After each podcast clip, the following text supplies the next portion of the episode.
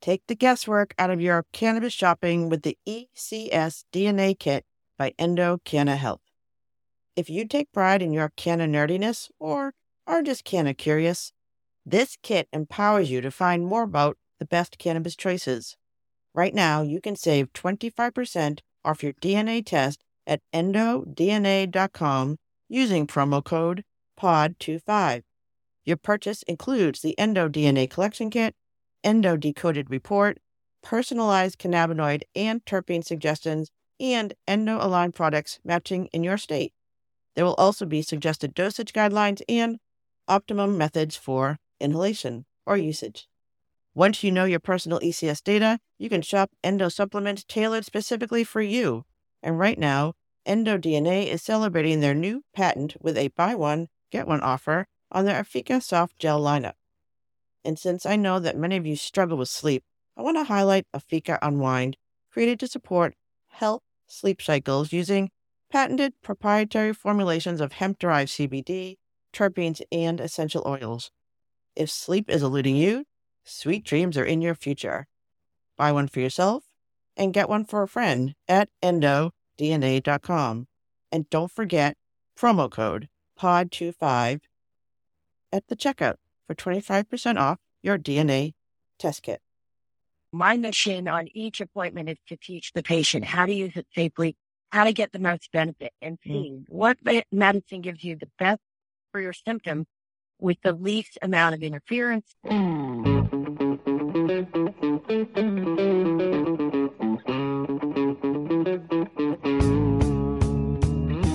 This is The Canna Mom Show, a podcast chronicling the inspiring stories of real women in the emerging cannabis industry. Your host, Joyce Gerber, mom, lawyer, political activist, has been speaking with women from coast to coast and around the world who are leaders in the revolution of cannabis and caregiving. Continuing on her mission to lift up the stories of the women creating the cannabis industry by sharing their canna stories with you. So go make yourself a cup of tea or roll yourself a joint. Sit back and learn something new about this magical plant on The Canna Mom Show with Joyce Gerber. From the Tip O'Neill Studios in North Cambridge, Massachusetts, it's the Canna Mom Show. Now here's your host, Joyce Gerber. Welcome back to the Canna Mom Show. We are so grateful you're joining us again today as we continue in our mission of crushing that stigma around cannabis and caregivers. Happy New Year, Dave. Happy New Year to you. How was it?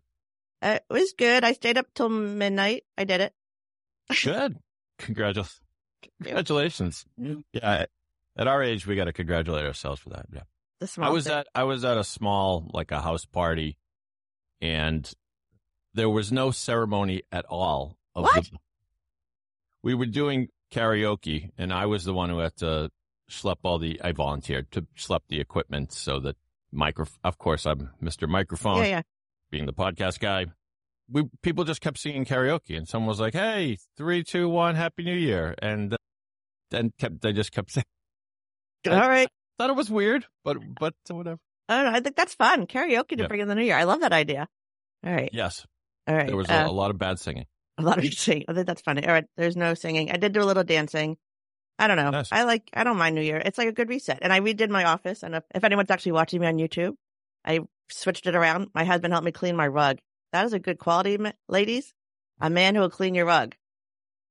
For real. Yeah. I mm-hmm. like actual more than vacuuming, like like took, he actually per- purchased a, a steam cleaner a while oh. ago, like years ago, because we had an old dog and whatever their issues. But now we have it, and he yeah. And this That's my daughter hardcore. when she was like nine or ten, I let her get a white rug. I know no one's seen it. I don't know why I would let a child get a white rug. yeah, might not have been the best choice for a color. I didn't even like smoke pot back then. I have no excuse except I was just really busy, I think. Mm. And she's like, I want this. I'm like, yeah, fine, whatever. So, so that's a good quality. And then I just, before I, I, I do have a special segment get, so I'm going to talk about in a second, but I don't know if you remember my friend from Ukraine, Tia Moskalenko. We interviewed her in May of 2022. Things are getting actually worse in Ukraine. I don't know mm. if anyone follows the news that well, but she sent me a message. She's looking for work. She sent me her resume. She does social media. She speaks English perfectly and she has been doing she was doing some copywriting for AskGrowers site but I don't know anyone listening. I reach out to me. She's looking for some help. I don't know if I can, but I said I'd give her a mention and let people know that she's looking for work. That's very nice for you. That's a mitzvah, and I hope Um, I hope somebody chimes in. Me too. All right, another mitzvah. So I have my friend Lisa, who I can't believe hasn't been on here before. She's a nurse in Connecticut, and she is going to be introducing her latest creation, Mindful Metrics Conscious Cannabis Consumption Tracking Journal. So she says whether you're a seasoned cannabis user or just a beginner with your exploration, Mindful Metrics is your key to understanding and optimizing the therapeutic potential of cannabis. It is designed to empower you to achieve the relief and results we all deserve. So She's going to talk to us a little about what it is, track, and we talk a little bit about this tracking strains, being conscious, and she's put this together in a journal for us. Very cool. So we'll be forward. talking a little later in the show. And I do have a culture corner just before we jump right in with our guest today. All right, let's do it. The Culture Corner. The Culture Corner. The Culture Corner. Makes you laugh every time. I don't know why. Just- My life is small. Just feel feel cultured when you hear that music. like watching The Crown. So today's Culture Corner, I want to recommend like a mini series. It's like a documentary series. I don't know what they call them. It's the Mhm. Charles Stewart case. Remember from 1989? He murdered his pregnant Sure. wife here in Boston, set off a whole series of horrible, terrible, racist things in Boston, which, whatever. This is what the series is. It's sort of like going back in time and talking about the story, kind of the parallels of the story. And he like set us up, basically like set the Bostonians up to believe this really tragic thing that we did believe for a while and it wasn't true. And it's, I think it's three or four parts. It's called Murder in Boston. Like, do you, what do you remember about that? 1989. Yeah, I remember it was a wild case. Um, big news in Boston. He did he claim it was? Did he say two black guys? Yeah. Basically, it said two black guys in an Yeah. Adidas suit and the whole city went psychotic. Right. Yeah. Well, it, it was a bad move. It was disastrous on his part, of course, all around. He ended up jumping off the spoiler alert. He ended up Yeah. jumping, jumping off the Tobin Bridge. But yeah, it was interesting how there were two levels to it. It was uh, this this absurd, absurd, outrageous scam that he kills his wife and then shoots himself to to fake a robbery, and then on top of that, he has to bring race into it by saying it was two black guys. And so, but I started watching the doc, and then I thought I kind of know this story already. But it sounds like you're saying to me there's there's stuff in there that is new or looking at a different way or what? We're Bostonians. We are Yep. Jewish, but we do have white skin. So we know how the 70s were here in Massachusetts, especially here in Boston. I remember like what I lived in Milton on the edge of the red line district of Boston. Boston's got a Mhm. lot of racism going on. It was right after Boston. They kind of frame it like in the like the aftermath of busing and how Sure. we have our own segregation up here because it's part of the American story, really. And if you don't face it, then you're not going to fix it. And that everybody, all the, and they're mostly what men in power, white, Irish, white men, Irish world. This is where we live. And they were all in power politically. And they just couldn't see. This is about blind spots. They just couldn't see that someone who looked like them and talked like them and whatever would ever do something like this. You know what I mean? Right. Because Kevin White went after them. Like, and there were some black, black leaders in the, the community who were like, "Eh, step back. It's usually the guy who does it. Like if someone's getting, but no one was listening because they really, I they fell into this, this weird narrative. So Yeah, yeah. That documentary series is on the streaming service Max. Yeah. So I can never find anything. Anyway, so it is called Murder in Boston. I think it teaches you a little bit about Boston history, kind of like makes you reflect if you were alive at that time, what you thought. Cause I didn't see it coming. I remember working with black women in Boston. I used to work in affordable housing. And one of the women I worked with who, although most of them lived in Roxbury or Dorchester, and they were like, the husband did it, like right when it started. And I'm like, Mm. really? They're like, yeah. Mm. Yeah, and kudos to them for sniffing that out because it was this mystery. And then later, Mark Wahlberg did a song called "Walk on the Wild Side," which was on the subject of this Charles Stewart case. Yeah. So I think we learned. I think we've learned Boston's a different place now. All right. Beginning 2024, we are booked through most of March, getting into April. If anyone's out there with an amazing story that I haven't heard yet, reach out to me. That's how we find our guest. And yeah, I'm looking forward to doing more of these in 2024. Oh, I did not talk about the hemp guitar. I have to give it a plug. Oh, come on! All right. The The, hemp on the guitar. guitar. It's in the newsletter. It's coming along. I'm putting stories about it. It will be done very soon. It's beautiful. It is made out of hemp wood. It has an inlay and like a opalescency inlay of a cannabis leaf. And he put a bowl in it so you can smoke out of it. Music and weed right there, all at your Yeah. fingertips. all That's at your great. fingertips. So I am hoping to have it in my hands this spring. I'm hoping to connect with Nikan. Mark, I say this every week. Are you listening? And tour it around. Maybe we can bring Josh Lampkin up here to play it. We just were at the Broccoli Gallery, which would be a beautiful place for an event like that, don't you think, Dave? Yes, fantastic. So, all right, we're going to show up the hemp guitar. Somehow we are going to get it out there. And it's going to work on policy stuff so we can help more women who are using cannabis and crushing the stigma and doing all the work that we're doing. So, thanks, Dave. And now we're going to move on to today's guest. All right, today, today's guest is the Chief Medical Officer of Duber Medical, which is a leader in medical marijuana doctor consultations with a mission to educate patients on the medical benefits of cannabis.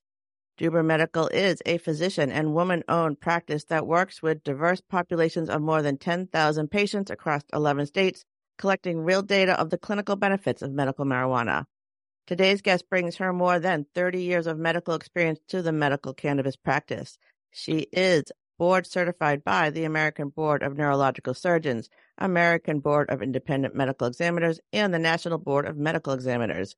Her career spans a myriad of specialties, including neurological surgery, trauma, complex orthopedic spinal surgery, and emergency medicine. And she's been a longtime proponent of medical marijuana and was an early supporter of California's Prop 215, which first legalized medical marijuana treatment in patients in 1996. And it was during her time as a senior neurological surgery resident at the local trauma center. She believes that medical marijuana is a viable and beneficial treatment option for many patients who seek to improve their quality of life through cl- cannabis. Please welcome to the Cannamom Show, Dr. Gabrielle. Uh, Dr. Morris, thank you for joining us today. Can we start with your Canna journey? Maybe like how, what was your relationship with cannabis before jumping into it this way? I, What, what, what did you believe it was? Like I always say, I thought it would kill brain cells. It was dangerous. And yeah, I was like concerned. when I was a kid, I thought of it as a gateway drug. When I was in college, I was too poor. So I never really had much bias until I was a trauma surgery resident and then a neurosurgery resident. And I started huge difference between what happens with alcohol ingestion and patients causing themselves harm and injury versus patients who were using marijuana exclusively and not coming through the trauma unit, not running, wrecking their cars or getting assaulted. And so I, I really became interested in how the positive effect it had on patients. Then in my neurosurgery, I saw And what, what year was this?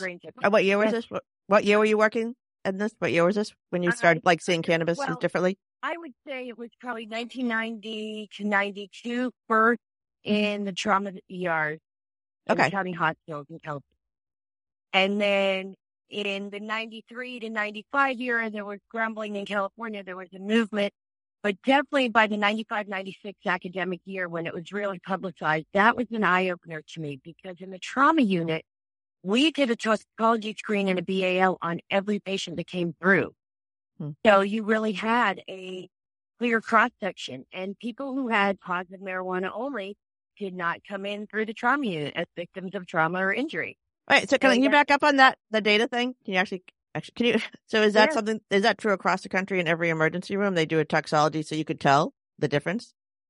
No, no, no, they do not. It was in that era because we were the first trauma 911 center and it was part of our trauma panel. So it was not necessarily an org study. It was my own observation because it was data was collected on 100% of the patients. But data, but that data exists. I don't know, just that the whole data, like we don't have data, we don't know what it does is kind of makes me frustrated. That's interesting. All right. So you could see, you could actually see it before your eyes. And, Because we, Yeah. Yeah. you are correct. and, and so what were your And- other, what were your other, like your other doctors, your other, the people you're working with, what did they think of this? Did you bring it up to them? Was it an issue? Oh yeah. No. Great idea. And I, furthermore, I thought that we should investigate how it could get positively benefit the violent gangs in Southeast San Diego.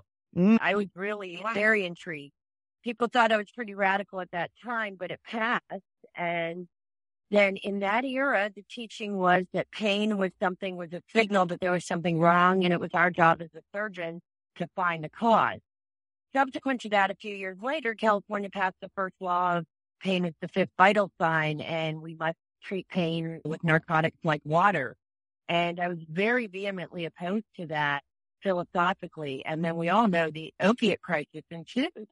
Right. And I never thought the opiates did as well for controlling the symptoms. And they clearly took people down this negative pathway of higher and higher dosages of meds and less and less benefits with higher side effects. So, uh, Dr. yet- Dr. Morris, I just have a question. So, all right, so I am, uh, we're probably similar in ages, sort of, whatever. And I remember the opiates coming in, and you're, as a physician, I can see where the physicians are now. So, in the beginning, you were saying this is wrong. The opiates aren't the good thing to be using. And, oh, that's really frustrating. it's like, there are doctors oh, who it was know. worse. Oh, it was worse than that. No, we were demonized and that we were inhumane and the patient's bill of rights. And again, I'm a neurosurgeon, so I see a high proportion of patients with headaches and back pain, chronic back pain, and not not every opiates are not the answer, and long term opiates are not the answer. And I never, I never felt that was appropriate to just put a band aid on it. That's Uh, interesting. All right, so I, but can- I, I, I, I, I, I could talk about this all day, but I got to talk about cannabis. All right, so tell me about opiates. Uh, tell me about what you're doing now, how you came to this medical practice, how many medical professionals are there, what what does it really look like? Just tell me a little bit about what you're doing now. Well, I am the leader of Duber Medical, which means I'm in charge of training the new physicians. And in some states, we actually have nurse practitioners that do this work and physician's assistants, but basically providers. And we are a group that does nothing but cannabis consultations for patients. Mhm. So we are in 11 states, which means we have to do this. It's federally illegal, but legal per the state. So in each state, we follow the state specific processes. But the bottom line is we're doctors that care about patients. We know the cannabis works. We know their range of products and the range of safety. So my mission on each appointment is to teach the patient how to use it safely, how to get the most benefit, how to listen to your body and mm. see what medicine gives you the best for your symptom with the least amount of interference, side effects. And there are so many products. It's really exciting. And on the follow-up appointments to see how well patients are doing a year later. My happiest patients are off medications, whether they're opiates or even just ibuprofen over the counter anti-inflammatory. Patients are thrilled to get rid of pills, to get rid of their demons, be it alcohol, be it other drugs. It's amazing. I mean, it is amazing when you finally feel good. I think that's the thing that all I hear over and over and over again is this idea that you just kind of used to, you get used to feeling shitty. and then they find cannabis and they're like, what? I don't have to feel that way all the time. And it's like a, they're evangelized. That's amazing. So, uh, do you call yourself an endocannabinoid doctor? How do you describe what you do? I, I just call myself a cannabis expert. Okay. All right. And I, again, I pride myself on individualizing. So much that every patient needs to know the entourage effect of the terpenes. I really like to, I enjoy teaching the beginners who haven't touched it maybe since the 70s or Yeah. who never touched it and really showing them the range of chi. You can get pain relief without the bugs and you can still function. Conversely, you can have that euphoria and kick back after a hard day. If that's what's going to prevent your migraine and give you a good night's sleep, then I think it's far safer than a lot of the prescription meds out there. That's, I mean, it's good. I mean, that is the big drawback is we don't have a lot of medical professionals who are working with patients. And I, I talk, I tell my mother's story all the time. Like my mother just didn't believe me because her own doctor couldn't help her. And I'm not a medical professional and I literally have no idea how the human body works. So how am I supposed to describe this? And if you only really have a bud tender talking about products, you're not talking about the other things. So why it's so important to have medical professionals, which we're talking to today, who are invested in this and can help us understand how it works. Yeah. All right. So, so what kind of patients are you seeing? What's the range of people you're seeing? Well, we only see adults because pediatrics is, even as teenagers, adolescents is a whole different ball of wax. hmm But we do, we are predominantly a telemedicine practice. We have a few exceptions. One of our states requires one in-person visit for a first appointment. But in general, we do telemedicine, which we find helps a lot because people are very stressed. You spend your whole life thinking it's illegal, bad. You have to be ashamed and hide. And yet here I am. I want to hear all your true feelings, all your experiences, because if I'm going to guide you to make the best choices in that dispensary, I need to know as much as I can about you, both your personal cannabis experiences, but your medical history and what worked for you and what didn't work. Hmm.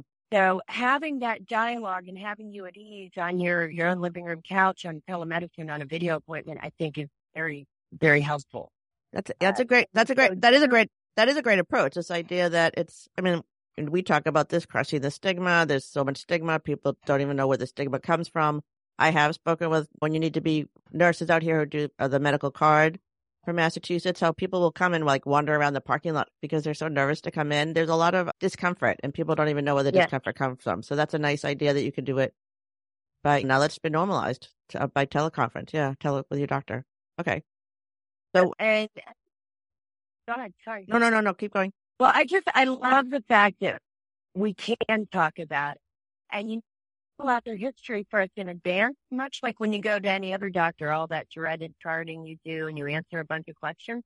But the reality is that helps me clear out what's pertinent because again, the patients don't generally know what I'm going to be asking. So when you do that little bit of homework in advance, it's a very different approach I'm going to take for someone that has, for example, Crohn's disease as an isolated complaint, but has had a multiplicity of surgeries and needs the cannabis for that versus someone who uses it for fibromyalgia or glaucoma. So it really depends on, on the individual on, so the more knowledge I can have in advance, the better our conversation can be. And are you able to communicate with other people's doctors and nurses who are working with them in more traditional settings? Is that a is that a thing? Is that a, how does that work? If the patient requests that, we are more than happy to do that. What And- we've found though is most of the doctors generally you know, most of primary physicians don't do cannabis, and the same thing with the mental health providers and the uh, chronic pain man. But what we find is that if they're pro cannabis, if they encourage their patients to have it, they encourage their patients to see a cannabis doctor as well. So if you're in both supervised programs, you do better. That's I, I think that's kind of hopeful. I, I think the cannabis. I talk about it like it saves everything. I know it doesn't, but it's a tool in the toolbox. And now as it's becoming more mainstream, and doctors can talk about it. And I have a friend who's having some treatments for cancer, but she's not allowed, or she hasn't even discussed trying to use cannabis. And I'm because I don't know. I just it, it just it, it seems like it's a lot of options out there, but no one in the medical community necessarily is talking about it unless you ask about it. Well, it's it's a field of knowledge, and I really don't think that the average good clinician has the time to learn it or the time, to, quite frankly, talk about it with the patient. Think about Yeah. how fast your regular appointment is with your regular doctor, and how many medications you get renewed at that one super quick visit every so often. Yeah. You know, and I'm I ain't got to spend the time to really teach you just about this one medicine, but it's got all these different flavors. And like you said, it's a great toolkit. I teach you to put your favorite tools in it, and then you know when to use them. That's uh, it's a good way to think about healthcare for ourselves. All right, can you maybe can you just share a story of a patient who maybe even you were surprised how well cannabis helped them in their healing journey? Have there been patients who've come in? I'm sure it may not have worked for patients it's worked better for. Just maybe some stories that of what I don't know what you've been seeing lately. Well, I will tell you the the trends of overall happiness. I kind of alluded to one, and that people love the fact that they can get better symptom control with cannabis products and then get off traditional medications, whether it's prescription pills or over the counter pills. I had a patient the other day who was thrilled because he's had chronic back pain his entire adulthood. He's in construction, and this is the first time he went the whole year without needing any injections in his back. And Wow. normally he gets three a year, and that so that was really fun for him. Um, That's a good one. day, every day. Every day I hear great stories about people avoiding alcohol, prescription meds, or street meds, street pills, street narcotics, street drugs, or alcohol even. Just avoiding their demons by having better symptom control, by having a cannabis product that they use, and yet they're functioning. And then probably my favorite group I love seeing currently are my young women with PTSD.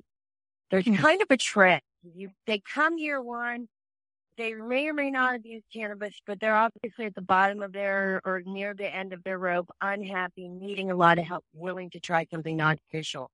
And then when they come back for their first renewal, you see this light in their eyes and they're excited and they're animated and they're telling you how much better life is and how symptoms are better controlled and what they've learned about cannabis. And then year three, which is their second renewal, then it's always, Oh, hi, Doc. I just got a master's degree, or I got a promotion, or I got remarried. Oh, I'm so, my kids and I have so much better relationship. And it's so fun because you, I can almost predict it when I review a chart with PTSD a couple years in that they're going to come to that camera and they're just going to have spontaneous, great stories to tell me.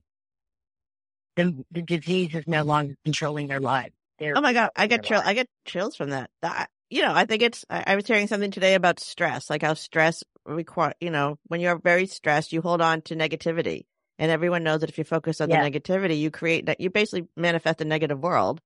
So the idea that you could take stress and pain away from people that opens them up to not being focused just on the bad stuff. That that's like a miracle. you know, it's it's amazing. Like I said, just I I I I get this little grin, and maybe that's sick. But when I see a young woman coming back for renewal with PTSD, I I know they're doing great, and I know they're going to have good stuff to tell me, and I know that they're proud of themselves. And earlier, you you made a comment too that this population tells me frequently what they like, and a lot of patients what they love about cannabis.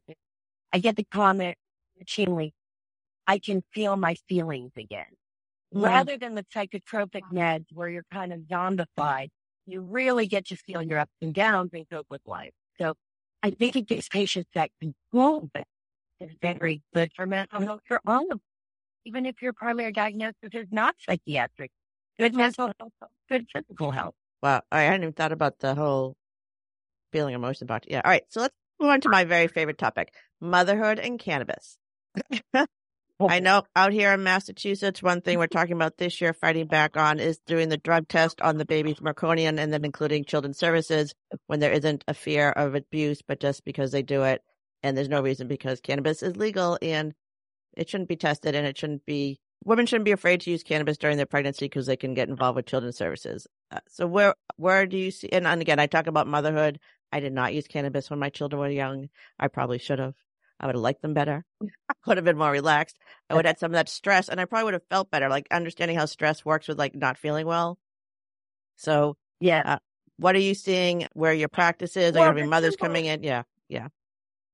The simple short answer is that your simple point that you made as a lawyer, I couldn't agree with more, and that is absolutely outrageous to be testing the asymptomatic babies and the asymptomatic mother. Period. Period. End of that discussion. That should not be happening, even in states where it's not legal.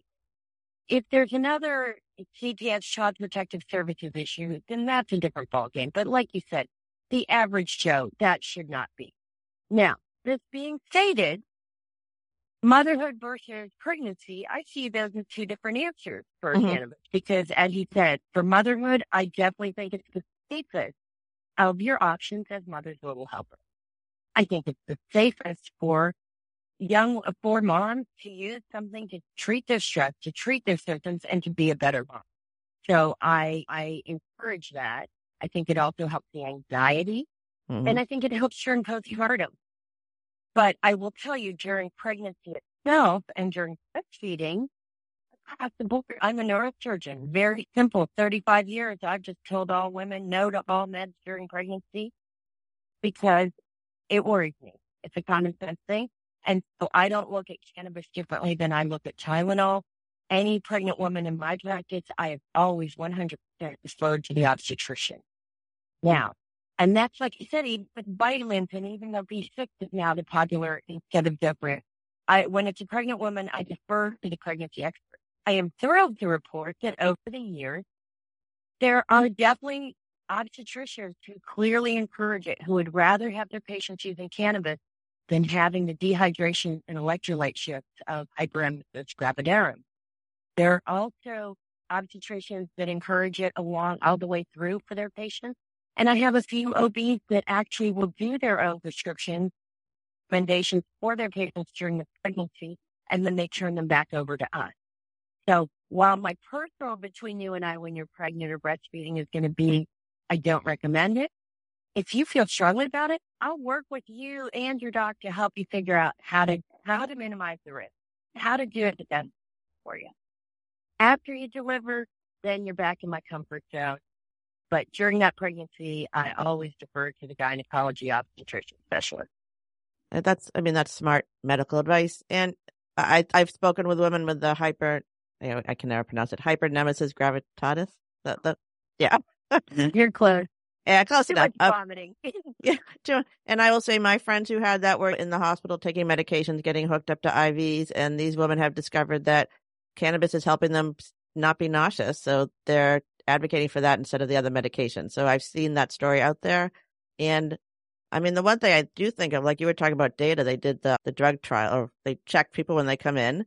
And if they did that with women, if it was okay for women to consume in a legal state, if they had medical cards or whatever they want to verify it with, and then you would have data and you could follow those children too. So I don't know. No, no one's going to do uh, clinical trials in a pregnant woman, but if a woman is using cannabis, you should get the data from her and follow her kids, see how it's going. That's that's what I think. Absolutely. Yeah. We've learned tons from re- retrospective observational studies over the years, decades, and centuries. It's one form. It's one form of data acquisition. Yeah. So there you go. There's my my little plug. All right. Um, you know, we're gonna come back. We're gonna talk a little bit more about motherhood and cannabis and all sorts of stuff with Dr. Gabrielle Morris after we take a short break because we're gonna share you my friend Lisa Capitani's newest Fred Show Mindful Cannabis Consumption Journal and how she can help all of us make the most of this plan for our own health and wellness. So, Dr. Gabrielle will be back in about 10 minutes and welcome, Lisa. Hi, Joyce. Thank you so much for having me on your show finally. Yeah, we we were pandemic friends. We've long gone way back. She's been in Boston. All right, so just tell me what I know. You were talking about Weed Week. I think that's now, which I'm going to miss. But Mindful Metrics, Conscious Cannabis Consumption Tracking Journal. I think it probably ties in really well with what we've been talking about with the doctor today. Yeah, this is a perfect segue. Really respect Dr. Morris and the work she's doing and agree so much with so many of the points that she's made already. So this was my proof copy of Mindful Metrics. I started the beginning of last year publishing Weed Week, which is a seven day journaling challenge for the regular cannabis user who is interested in taking advantage of sort of the consciousness expanding potentials of this medicine. And through people's experience getting to know me and the journal, I've had a lot of people ask whether I do a more traditional tracking journal for the medical cannabis user. So this year, this past year, my goal was to do that. And it was published on the 28th of December and went live mon- Monday on Amazon. I'll have it available on my website very soon. Link will be in the no show notes. Always in the show Yep, notes. Of course, it's a smaller um, book than Weed Week, so a little bit easier to carry around if you're not always using your medicine in the same place. And it does just have the standard tracking where you record your product, the dose, the symptom score before and after, and some other details around the terpenes that are in it, the smell and taste of it, the effects you feel from it, so that you can gather data. I really think it's important when we're working with a medicine like cannabis that is so individualized and so customizable that we record data. If we don't have data, we can't track. We don't know what to change. And in addition to the, there's a hundred pages to record those sessions for the user of the journal. And every 10 pages, there's a blank page to record any reflections and observations you might have of the previous recordings. And there's uh, 10 different mindfulness activities interspersed throughout the book that pair well with cannabis use and introduce folks to the idea that we can go a lot deeper than symptom control with That's cannabis. Uh, So is this a PDF or is this a book book? Like how do people purchase this? How does this, yeah, how do they get Mindful this? Metrics is a is a physical paperback book Mhm. available on Amazon. And I will have it shortly on my website. It is $14.20. And it's a good, and I've used, I did the week, Weed Weekly when that one, when you first developed it. And it's, Yeah. again, I, I kind of had notebooks and I do think it's a little bit tricky, especially we're going to come back with Dr. Morris, but no, she's helping her patients find products, but there's so many products out there. And, and I'm just talking about cannabis strains and just the idea that you can smoke it, drink it, eat it, rub it on yourself. I use patches now. I use patches on my back. There are just so many other ways to help yourself feel better. And there's a lot of things you have to remember. And you can, Yeah. so to be able to have a place, uh, like a, a log instead of like in your phone or maybe something, and, and then really like look back on it. Cause I, that's what I like about journaling. What do you think about, what do you think is the power of the journaling? Well, like I said, you can't change what you don't track. Right. And journaling helps us to really be able to recognize patterns. Mm-hmm. And as humans, that's what we're designed for. We, we recognize patterns. And when we can recognize those patterns in our own behavior, we can change them. And I think that what cannabis does, it, it ties in really to the psychedelic qualities of cannabis, right? Where under the influence of cannabis, we can look at these maybe dysfunctional patterns of behavior without the same amount of judgment that we have for ourselves in our normal thinking mode. And so Weed Week especially is designed for that. It's designed for getting really intentional about your cannabis use and delving into how you can use cannabis as a tool in your path to healing, whatever that means to you. One of the most exciting things I do with Weed Week is the week long live challenge. Oh yeah, do that. Talk about that before. Yeah, mm-hmm. yeah. Sure. So I'm going to be doing it again starting January 14th through January 20th. It's the last time I'm probably going to do it in this format at this price of $50. That includes a paperback and a PDF copy of Weed Week in case you don't get yours on time. And it's really centered around my process of healing, which is a four step process of awareness, understanding, change, and healing. And, and, I, and I, you've done this before. So what kind of things are you finding people are coming to you for? And Oh, Yeah. sure. yeah, yeah. Folks who have completed the Weed Week Challenge have had a, a pretty wide variety of outcomes. I've had one user who decided she was on the wrong career path and made a change in her career.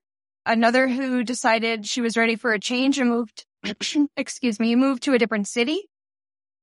A lot of people find that it helps them introduce a new practice like yoga or meditation because they take the time to be intentional about it in the beginning and reflect on the positive outcomes of, of using that practice. And it just makes it a more seamless transition to introduce something new.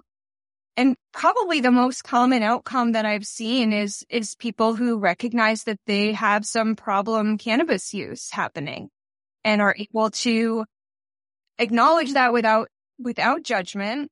That's an interesting benefit that I wouldn't, because I have seen people talking about the breaks and the different things and how to Yeah. consume it more consciously. And because you can, as a cannabis consumer, you can become very unconscious of it, just especially since it's very accessible now. That I guess that would be the flip side of how what's happening with legalization. Yeah. Yeah, she's a tricky little thing where we we can forget the power that she has and sort of let it let it be an escape, let it kind of numb us out.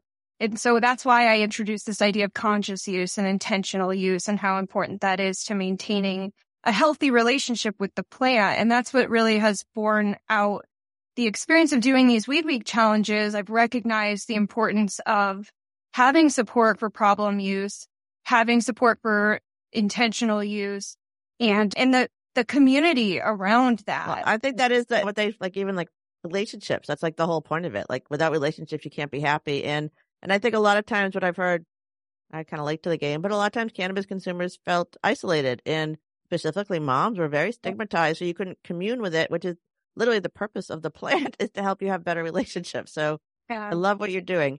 Um, all right. So uh, give everyone a plug for your website where they can find your book. And um, this podcast should be out around the date. So hopefully you can get a couple more Ah. people to sign up. So just give them a big plug, Lisa.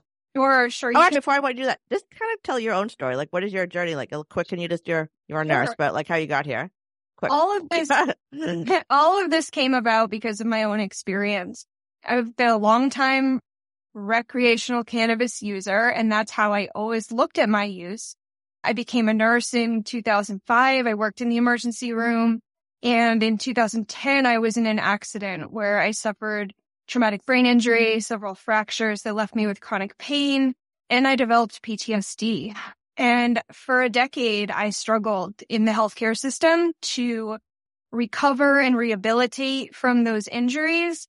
But it wasn't until 2020 when my health started to really decline again under the stress of the pandemic that I took a look at cannabis in a different way. I, I learned that there are cannabis nurses and that set me down a path of finding all that information, all that research and data that I was always told didn't exist, but it did. hmm And, and I finally started to really heal.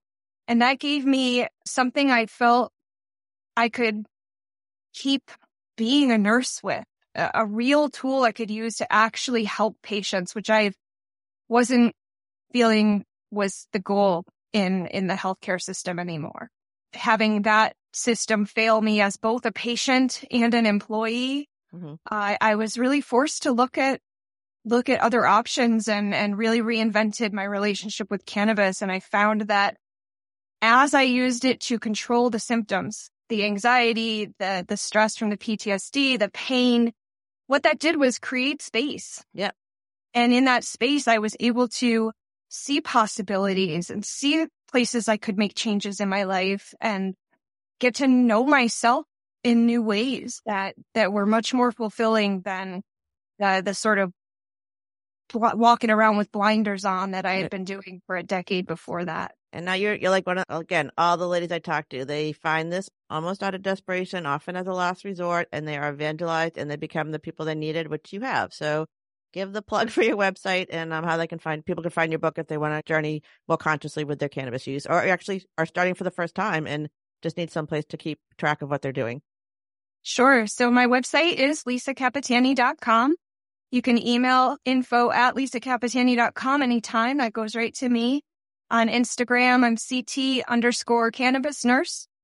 And the Weed Week book and challenge are available on my website. If you sign up as soon as you hear this show, you'll likely get your book in time. If not, I can send the PDF. And if you use the code the Canna Mom Show, all lowercase one word, you get a 10% discount off that. Mindful Metrics is currently available on Amazon. Hopefully by the time the show airs, I'll be, I'll have it in my web store, but if not, it'll be available there very soon. All right, all in the show notes because that is what we do. Thank you, Lisa, for joining us today. Thanks for sharing this. And people make all sort of resolutions in the new year, so this is a good one to keep more conscious cannabis consumption and yeah, find a way to heal because we all want to be healthy in 2024. All right, we are back. Let's see, we got a few more minutes. Dr. Gabrielle Morris, we're back. Let's see. Uh, so when you went into cannabis, what did your family think? Well, they love the fact that I went to what we call happy medicine. Okay. The high stress neurosurgery. So very, very happy to see the changes. And I've always been a teacher. And so now I'm getting to go to cannabis conferences as a speaker and travel for teaching cannabis instead of just neurosurgery. So it's really exciting. Surprised it came this far this fast and I voted for that first Prop 215 in California. And here we are already in 38 states. Pretty amazing. It's uh, come a long way. It's a tipping point. I kind of say it's like the Venn diagram of life. Everyone's got some pain and issues, and it's not the devil's lettuce. Once people realize what it is, they evangelize for it. These are these stories, look at the small stories. Do you see this? It's like the people you're serving are helped, and even if people in their life think it's bad and dangerous, they see this loved one who's feeling better, and they can open up their minds a little bit and be like, "Hmm, maybe." Have you seen that? I love it. And I love when I have adults bring their adult parents or their adult children in later or a spouse that gets their card a week or two or a month or two after the spouse because they've seen the benefit. I love hearing the happy, happy ongoing stories. Yes. And So- all, essentially that's what all our renewal appointments are. People talking about how great, how positive the impact is on their life.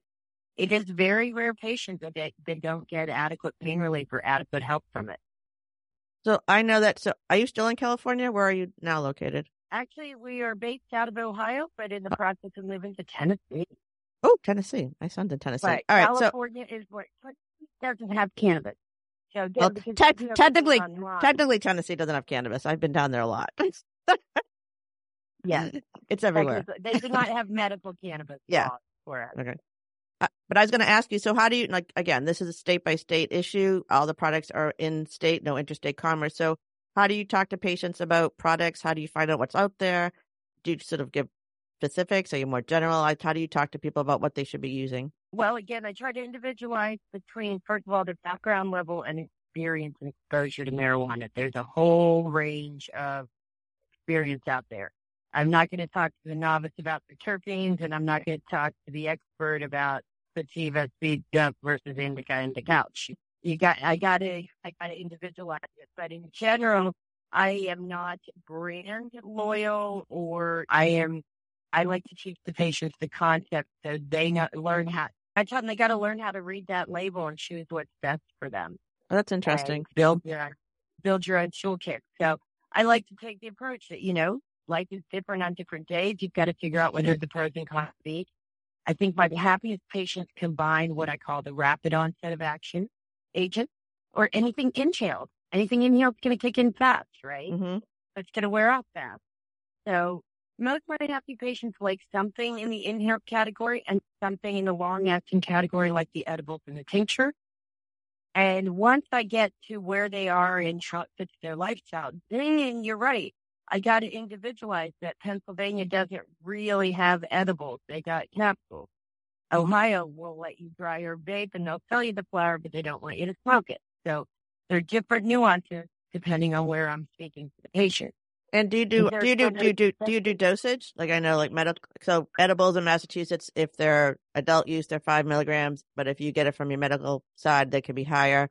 So do you talk to people about? I know it's always low and slow, but do you start at any dosage expectations? I always, my favorite is I like the math is easy at 10 milligrams. I tell people buy 10 milligram edibles. And if they're microdosing, I have them cut them in quarters for daytime use, half for nighttime use. Oh, that's Um, smart. but yeah, I do.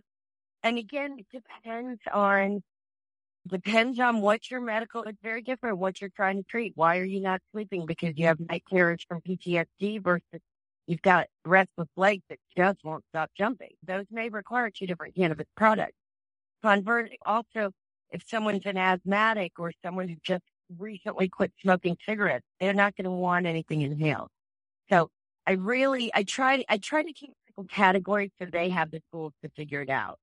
No, that's smart. That's a smart way of. Yeah, I, I get it. It's like there's a lot of products out there. There's a lot of ways to ingest it, consume it. There's beverages, ice cream, capsules, pills, smoking it, vaping it, eat it. You can make your own edibles. Uh, They're just there. Are I have a patch. I've been using a CBD patch on my back, which actually is really good. There's a lot of other. I guess it's just like any other medical issue. And you and I talk about cannabis. Everything in cannabis is like the real world, but upside down. And you need a specialist because it's everything specialized. And this is a specialized medical facility that is working with patients and they have a lot you have a lot of knowledge about what all these different products are and can really talk to patients um, intelligently and then giving us some ownership i think that's the best that's like good parenting Yes, and I think that's important. We also have we have educational videos on our website that are more current, current events, current trends in cannabis. But then on our YouTube channel, we have the very basic beginner series for for essentially the adult and well, in college, maybe not, haven't touched it years. Maybe they've called it the devil's lettuce, but now they're really ready to try. So yeah, put videos for just beginners. So, and so that's another thing I try to steer patients. If you're a beginner, you want to go to our YouTube channel. If you're what you consider an advanced, if you've never had access to the set, want look more at the videos and the articles on our blog or on our general website. So it does matter what your exposure to cannabis is as well. Oh, oh absolutely. So again nashville i think is an interesting or tennessee is an interesting example. I my son's down in nashville and there they sell cannabis everywhere. It's bizarre but there's no medical or adult use program. So you got to know what's going on in your state. This is really very true Yeah, That's all CBD in Tennessee, and which I don't understand how they can label it that, but it's all CBD products.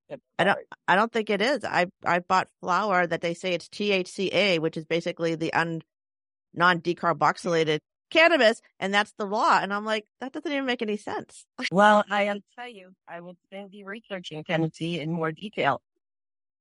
So- So I, I will, I will learn it. It's gonna be eh, whatever. It's gonna it, it it should just be an option medically across the board with everyone. So that's my theory. All right. So what do you? We're all 2024 in the medical world. I know you're doing more conferences. You're out there speaking. You're talking to people. What do you see? Any breakthroughs at this coming up in this year that maybe we're not already aware of? Oh, I am, I am hoping to bigger and better and broader acceptance mainstream. We're still fighting a lot of stigma. One of my personal goals would be to get stigma you alluded to, get the stigma of the medical professionals. Right now, the psychiatrists and the pain management doctors support cannabis use. The gastrointestinal doctors are supporting it. But we need more mainstream doctors saying, hey, their patients, I might not know enough about cannabis, but I know it helps some people. Why don't you go talk to a cannabis doc? That's, I would like to see that. I'd like to see more conversations around the dinner table grandma. It's not going to get you all snot-brick, but it is going to help your knee a lot. Mm-hmm. What do you think? So again, I, I mean, uh, the medical profession. What do you think is holding it back? Are they not talking about the endocannabinoid system in medical school? Like this is a medical, this, this is a system in our bodies. They teach you about everything else. Why wouldn't they talk about this and how this medication works with it? Do you see that? It, it's mentioned in passing because it, it's mentioned in passing. It's not a prescription that is common. It's that whole federal versus state and most. And that here's the other piece should be a physician to practice medicine, you have to have malpractice insurance. And most of the large groups in medicine just simply won't, and you have to do extra certification and training, will not pay for their doctors to have the certification and training. And the majority of the may, of the malpractice insurance carriers will not cover you. So you have to actually have a second job, second employer, second policy to be able to do it. So that's a huge problem. It's, That is huge. it's not getting to the level, to the level of the physicians. You've got Cleveland Clinic Foundation, over 600 doctors aren't even allowed to learn about it or talk about it because the bean counters don't want to pay for it. Oh, so much work to do. All right, Dr. Morris, let's see. Duber Medical, if you're a listener out there, they want to connect with you, someone out there is like their grandmother needs help, what, what's the best way to connect with them and, and connect with you? Well, the easy way is our website. It's dubermedical.com, D-U-B-E-R medical, dubermedical.com. We also, we're open seven days a week. We have extended hours. It takes us eight to eight in all of our time zones. We're in 11 states.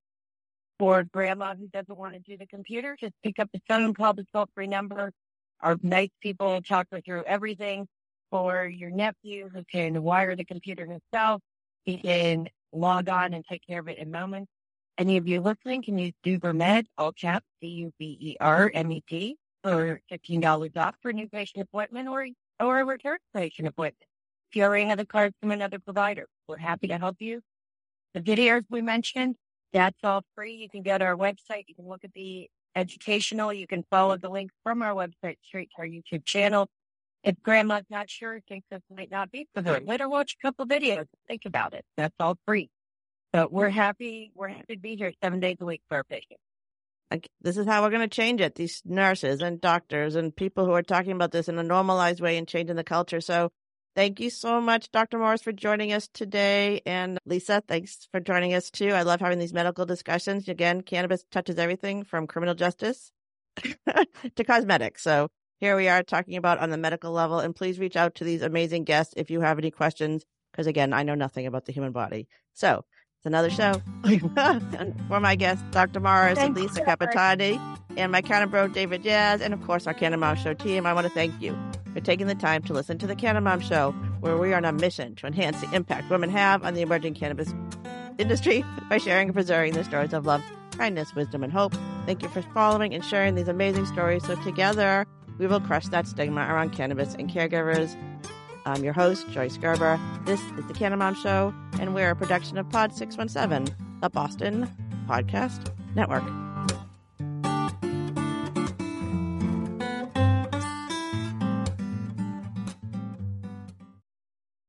Thanks for listening to today's show. To check out more great cannabis podcasts, go to podconnects.com. Here's a preview of one of our other shows.